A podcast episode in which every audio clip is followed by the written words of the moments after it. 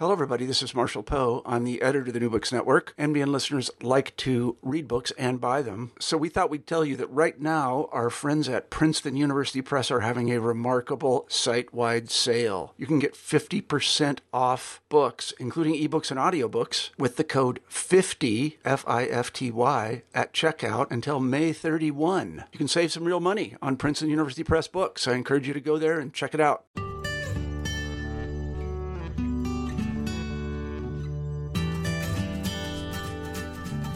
Hi, everyone. You're listening to the New Books Network. This is the Drugs, Addiction, and Recovery podcast. My name is Lucas Richert, and welcome to you all. Today on the menu is psychedelics. I'm so lucky to be joined by Dr. Danielle Giffort. She's an assistant professor of sociology at the St. Louis College of Pharmacy, where she focuses on uh, the politics of health and social movements.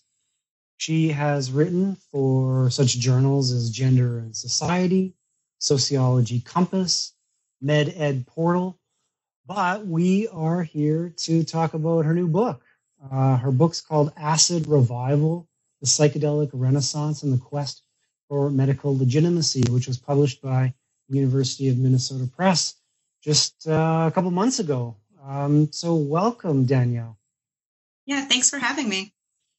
It's so good to talk to you. Um, can you tell us a little bit about yourself, maybe your backstory and and uh, how you got interested in studying LSD? Yeah, so um, I'm a medical sociologist, um, and so I'm really interested in studying uh, health and medical science, especially as it relates to knowledge production. And I've always been really drawn towards empirical cases where something is missing or where there's uh, absence of knowledge production. Uh, and in science studies, we call this non knowledge or scientific ignorance. And not in the sense of like public ignorance of science, but in the sense of, you know, what topics aren't scientists studying? Uh, why is that the case? And then what are the consequences of that lack of knowledge? Uh, so, the nerdy answer to your question yeah. about uh, how I got interested in studying LSD, uh, and especially the medical history of LSD, is that this trajectory of psychedelic drug research is a really great case for studying the production of non-knowledge. Um, you know, because psychedelic science broadly and research on its therapeutic applications specifically uh, was really booming in the mid 20th century. And then for a variety of reasons, it sort of fades away for a while, only to reemerge right. uh, seemingly out of nowhere, but as the result of a lot of concerted efforts among a lot of people uh, it's come back in recent years. So it's a really good case to answer some of these questions about, you know, why did psychedelics become this kind of forbidden knowledge? And how are researchers trying to fill that gap in knowledge today? So, you know, especially what are their strategies to legitimate this area of inquiry? And, you know, of course, beyond mere academic curiosity, it's it's a sexy topic, so to speak. Um, it's really mm-hmm. fun and interesting and I really enjoyed all the research I did for the book. And I really enjoyed inserting psychedelic puns wherever I could. Um, although, yeah, although hopefully not ad nauseum for readers. So uh, that was sort of my entryway into this topic. Well, before we continue, I just have to say that uh, we totally embrace nerdy answers here, Danielle. So feel free to be as nerdy as you want. Oh, get ready. Uh, okay. All right. Um, yeah, so you already alluded to the fact that there's a lot of discussion about psychedelics these days uh, in 2020.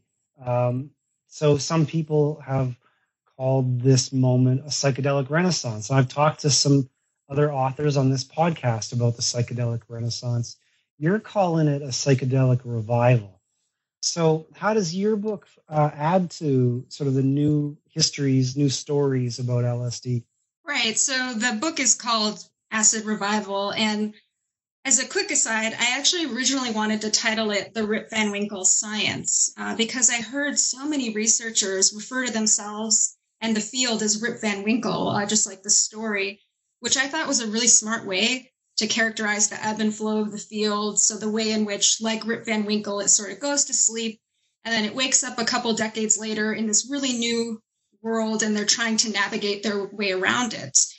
Um, the problem is that I also titled my dissertation that, The Rip Van Winkle Science, and I learned the hard lesson that book publishers will not let you use the same title. So that's my free advice to grad students who are listening.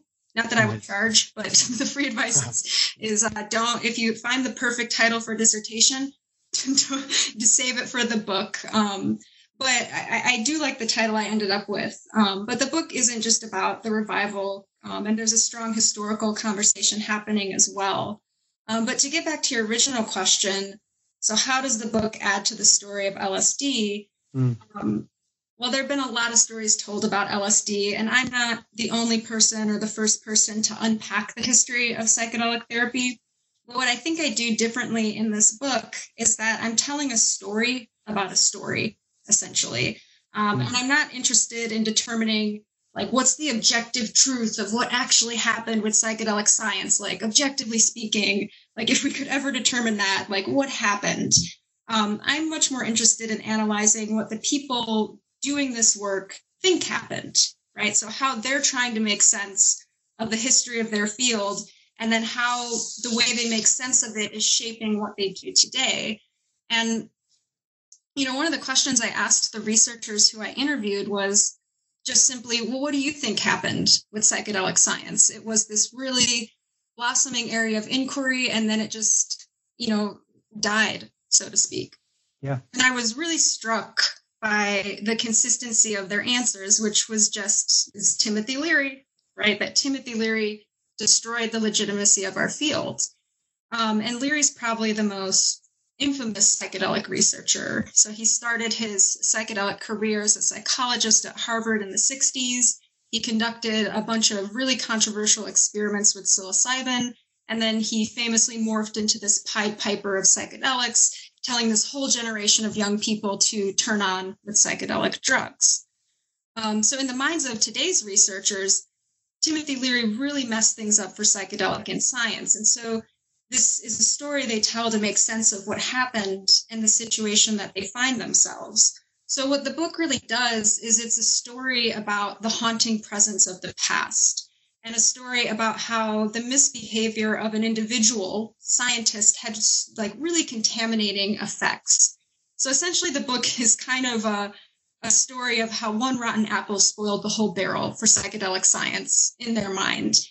Mm-hmm. And I'm not taking their story, the stories that these researchers tell at face value.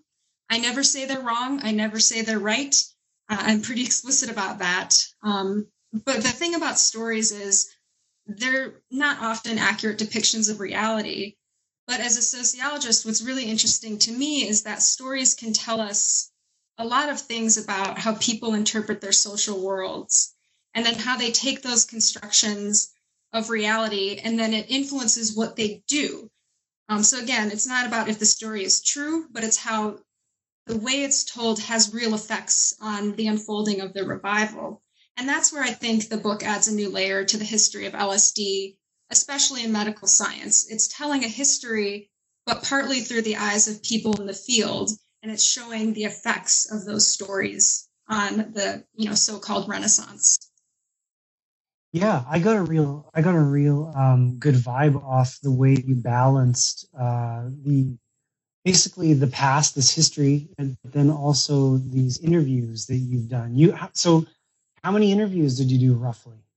Uh, so I interviewed forty psychedelic researchers, and I um, I approached, I like I conceptualized psychedelic researchers pretty broadly. So I wasn't just interviewing the, you know, mostly psychiatrists, principal investigators of these studies, but I mm. also spoke with psychologists and therapists who were sitting with patients in these clinical trials during the drug sessions. Um, you know, staff members at major psychedelic research organizations who help design research protocols, get approval, recruit patients, and, and fundraise. So I had a pretty broad conceptualization, but I ended up interviewing 40, um, which it's not a, a really big field. So um, a lot of times when I talk to people, they they'd say, "Well, it sounds like you know you you're probably going to get to talk to everyone." I couldn't mm-hmm. tell them who I talked to though because it's confidential. Sure. but I got a I got a pretty good sample of that particular population. Yeah, so you brought up Timothy Leary. Um, let's focus on him for a little bit. Um, that you know, you bringing him up and referring to uh, how he's used, deployed by some of these psychedelic researchers, is, is pretty fascinating to me. And so he he features really prominently in your book, um, and that's probably not surprising for people who know this history of psychedelics in a way. But can you tell us how you uh, how he fits into your story more specifically? How maybe how he was used rightly or wrongly by some of uh, some of the actors that you interviewed? Yeah, yeah, he really does appear prominently, doesn't he? um, yeah. You know, so as I as I mentioned, um, the book is based on my dissertation, and when I defended my dissertation, one of my committee members joked, "You know, there's a lot of Leary in here." Um, and, and it's and it's true. So when I was revising the dissertation into a book, I really tried my best to make it less about Leary, although of course I do talk about him and his actions. But the point of the book and why I talk about Leary the way I do is to think about him and what he symbolizes for these researchers. And I argue that he symbolizes uh, what I call this figure of the impure scientist. And the impure scientist is this kind of bad expert who doesn't respect boundaries and even actively and intentionally defies the boundaries of science. So I'm thinking of things like this separation between subjectivity on the one hand and objectivity on the other. Um, and so, in defining those boundaries, the idea is that the impure scientist actually has a polluting effect on a scientific field because you know his or her actions actually contaminate the legitimacy of other people in that field. Uh, so when I would interview contemporary researchers, they would use words like poisoned, polluted, contaminated, tainted when talking about Leary's effects on the field. And so to contain that threat that that they believe Leary poses and to offer an antidote to that poison, so to speak, uh, they perform as the anti Leary. And so the mm. anti Leary is actually a phrase that I would hear researchers themselves use. Um, another phrase that was bounced around a lot was that they're sober scientists. So, in other words, they're just the antithesis of Leary, right? Because if the story is constructing the decline as a problem of an impure scientist, that, that Leary ruined it, then it logically follows from their story that we'll just do the opposite. And if we do the opposite of what Leary did, it's going to be fine this time. Mm-hmm. Um, but the problem becomes that these boundaries between impure and sober scientists is really porous because that's the thing about boundaries, right? They're not given, they're constructed.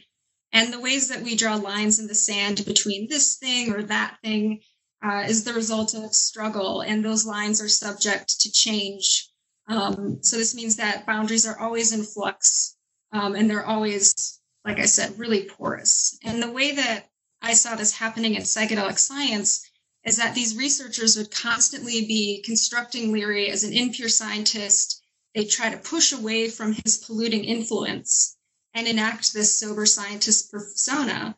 But at the same time, they would still constantly draw on a lot of his same practices to do this research. So they would you know, tell me that, okay, well, Leary had this really loosey goosey approach to conducting psychedelic research. So then we're, as contemporary researchers, going to do the opposite. We're going to, you know, follow, you know, this hypothesis testing model of how to do science. And now we're going to get legitimacy.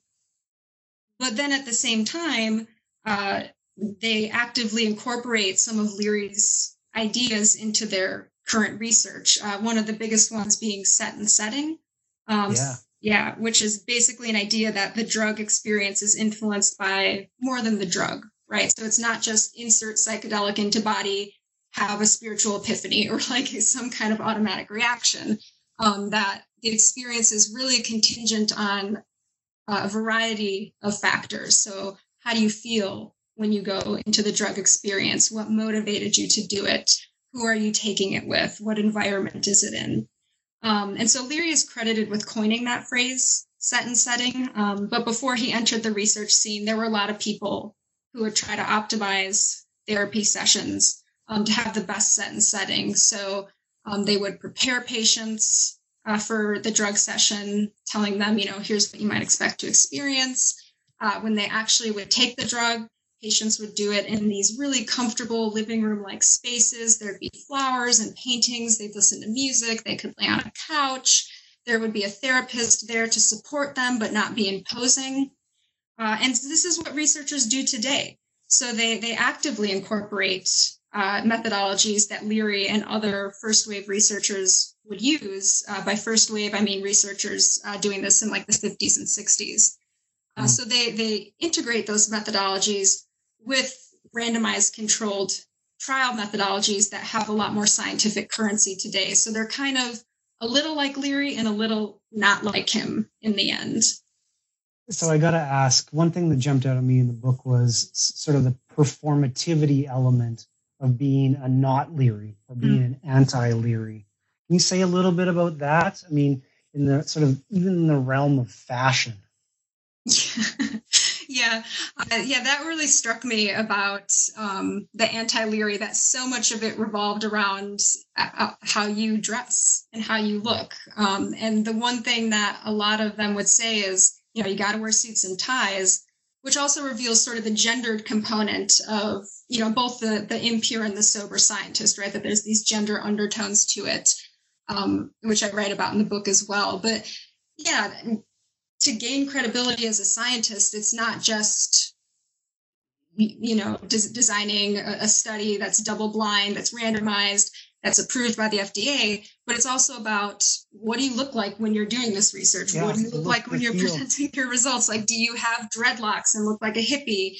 And not that there's necessarily anything wrong with that, but they know they're not going to be taken as seriously by their colleagues as if they're like you know have a short haircut they're wearing you know glasses and mm. you know they have their, their ties on right so there is an actual like fashion performance that goes into it as well but even just a performance like you know saying the scientific names for these drugs as opposed sure. to talking about like hey we we we gave a bunch of patients shrooms and they were tripping on them you know like they're more careful in how they select their language because they have to be because jargon has you know scientific jargon has way more legitimacy uh, than other terminology. And that's what they're trying to get right now is they're trying to build legitimacy.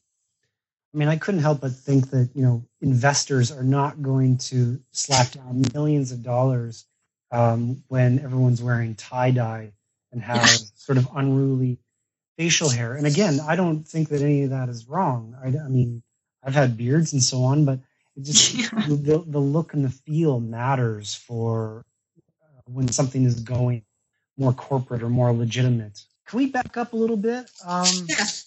I know we got into the weeds real quickly with Leary because I find him so fascinating. I know. Can I just ask you to maybe tell us a little bit about um, sort of the overview of the book, its structure, or how you built it uh, in sort of and you know if you're an architect? That's a fun way to think about it. Just an architect okay. Um makes me feel like george costanza like i'm trying to claim. Um, anyways that's an i don't think of you like costanza by the way I'm not claiming I'm a marine biologist. But uh, yeah, so the book is partly structured to reflect my impulse towards repetitiveness, um, thanks to uh, having obsessive compulsive disorder. And I say this because each chapter is laid out uh, more or less kind of in the same way. It follows a very similar organization. And the organization is that each chapter uh, focuses on a major legitimacy crisis that I identified in uh, the history of psychedelic therapy. Uh, so, crises like the moral panic surrounding recreational LSD use, uh, the rise of the hippie counterculture, self experimentation uh, with psychedelic drugs by researchers. Um, so, each chapter covers this crisis. And the way I kind of weave Leary through that is that, um, first of all, each chapter title is based on a quote of his. So uh, if, if you're a Leary aficionado, you'll pick that up real fast. Um, but if not, uh, that's okay too. Uh, so each chapter opens with a moment in Leary's psychedelic career that I thought really exemplifies and helps introduce readers to that particular crisis and the boundaries that were being crossed, right? So boundaries between science and spirituality, science and pseudoscience, recreational drug versus prescription medicine. Um, but the goal of each chapter was to show how it wasn't just Leary who was fueling the flames for this crisis. And I actually show the ways in which these crises uh, were sort of rooted in larger social changes happening, and also the ways in which other first wave researchers were doing a lot of the same things that Leary was doing. Maybe not always as extreme, um, but very similar. You know, they would um, self experiment with these drugs uh, for similar reasons as Leary. They were critical of the push towards randomized controlled methodologies. Um, they wanted to bring spirituality into the uh, psychedelic therapy model. Okay. And then the second half of each chapter is looking at how researchers today understand that past crisis through their stories about Leary. Uh, you know, so I'd ask them, you know, why is it so hard for researchers to do this work today? And again, you know, things like, well, Leary had this terrible approach to doing his research. It wasn't very rigorous. And um, because of that, you know, there's this this negative view of um, psychedelic science, and it gave this image of psychedelic therapy is based in pseudoscience. Um, so they'll tell these stories, and then I'll write about the ways in which they try to enact his antithesis um, but also showing how they mimic him at the same time, like I was talking about earlier. So that's that's sort of how I structured the book, and and like I said, it really appeals to my OCD sensibilities. I don't know if it will for everyone, but I really liked it. Well, I'll just say too to readers, uh, uh, you know, the and listeners. I mean, I personally really dig that approach because you because you're juxtaposing the past with very contemporary debates, and so you. I think that study them alongside each other is something you don't really get very well uh, done in other books. So, I mean, I personally really dig it. I, I don't have OCD, but uh, I, I gotta press a little bit further. You you make the case powerfully that not just LSD but other psychedelics are going through different stages of legitimacy and legality in each of the chapters, right? Mm-hmm. Uh, and so I suppose can you un- unpack this for listeners? How I mean, how does it play out in the end? Yeah, um, and so legitimacy is a really tricky concept, and it's a concept sure. that sociologists love to study because um, it's so fascinating and there's so many social dynamics underlying legitimacy. What counts as legitimacy? How do you get it? Uh, what effects does it have if you gain or lose it? And one of the thing that things that scholars of science and technology studies have repeatedly shown is that legitimacy and credibility is for sure not automatic and given when it comes to anything, but especially science. And legitimacy is it's so slippery and fragile. And I think that that's really well evidenced by the case of psychedelic drug research, uh, especially how legitimacy can be so easily lost and so hard to reestablish. But the ways that that happens, the ways that we gain and lose legitimacy, however we're measuring legitimacy, um, that it's not based in objective factors, that it's very much shaped by the larger social and historical context. And so, in the popular imagination, you know, I think we like to think of science as this value neutral realm. It's shielded from the outside world, from the social world specifically, and this is an image or you know an idea that we have in our heads about science that grants it a lot of credibility in the eyes of the public and, and scientists as well. Um, but of course science is a social endeavor and it's impacted by social forces.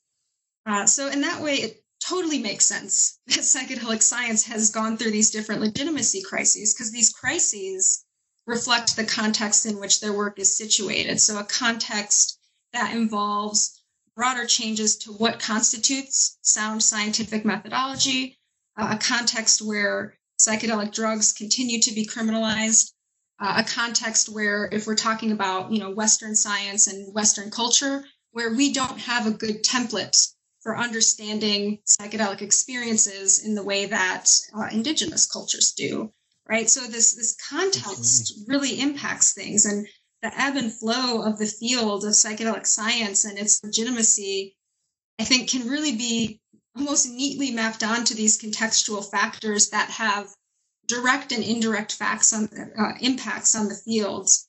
And I, I do think that's an important point of the book, although maybe one that I don't always make the most explicit.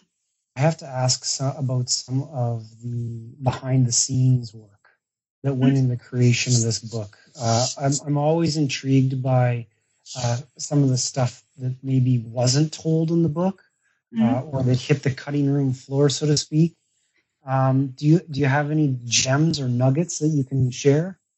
Um, okay, yeah. So one well, one thing can just be in terms of the research process, because I, I didn't write this book out of thin air. like I, I based it off of uh, gathering a lot of different types of data, like we talked about interviewing people. Um, and one of my favorite things was going to the archives and sifting through all of the papers uh, and documents that I found. Um, so there's the Purdue University Psychoactive Drug Research Collection, uh, which is a great resource. Um, it has an especially extensive collection for the Spring Grove Group, uh, who were probably the most prolific, uh, you know, psychedelic therapy research team in the first wave. And they were in Baltimore, which incidentally is kind of a hub for psychedelic therapy research in the revival at Johns Hopkins. Um, but one of the, the interesting behind the scenes things at the archives was when I was looking through the Leary papers at the New York Public Library. I mean, this guy saved everything. so it's very, so some stuff would be pretty amusing. Um, he had like this huge collection of birthday cards that like anyone and everyone had ever given him his whole life that would just be like in between, you know, like data that he collected for different projects. So I'd be going through folders and, you know, looking at, okay, so he gave this much psilocybin to this inmate as part of this project, uh, um, you know, where he was testing uh, the effects of psilocybin for criminal recidivism. And then there'd just mm. be a hmm. birthday card from his daughter. Um, and also, he used to take research notes on the back of Howard Johnson paper placemats They're just like notes about like, okay, here's my plans for this next psilocybin research project. Um, so so that was that was interesting. Um, interesting. And then uh, apart from the research process, uh, just interesting tidbits from the history that I didn't end up fitting into the book, um, but that I hope to write a paper about is the ways in which, in the first wave of psychedelic uh, therapy research, they used to use LSD as a kind of conversion therapy uh, for homosexuals, which is a, a, very antiquated pathologizing term that you know we don't really use anymore. But at the time, homosexuality was considered a mental illness, and so some psychiatrists used to give LSD to people as part of therapy to try to, you know, I don't know, shock the gay out of them. I mean, you know, which obviously. Yeah is shocking to hear today and um, you know even disappointing but you know in that context this was a, a medicalized uh, diagnosable illness um, which is also makes sense why we're not seeing that same kind of research conducted today because you know the social construction of diagnosis is such that it's no longer in the dsm but that that was kind of shocking yeah that's fascinating yeah so is that then the next big project on your horizon, or do you have other multiple uh, balls that you're juggling right now? Oh yeah, it never ends, right? I mean, yeah. the funny thing is, uh, when I finished my book manuscript, uh, like last July, so it took a year between me submitting it and then it being released. Um, it's a slow process, but uh, the day after I submitted it, I thought to myself, I'm never doing that again. Like I'm never writing a book again. and then a week later, I was already at an archive collecting data for my next book. Um, and so my next book is going to be about uh, the history of school-based drug education in the United States.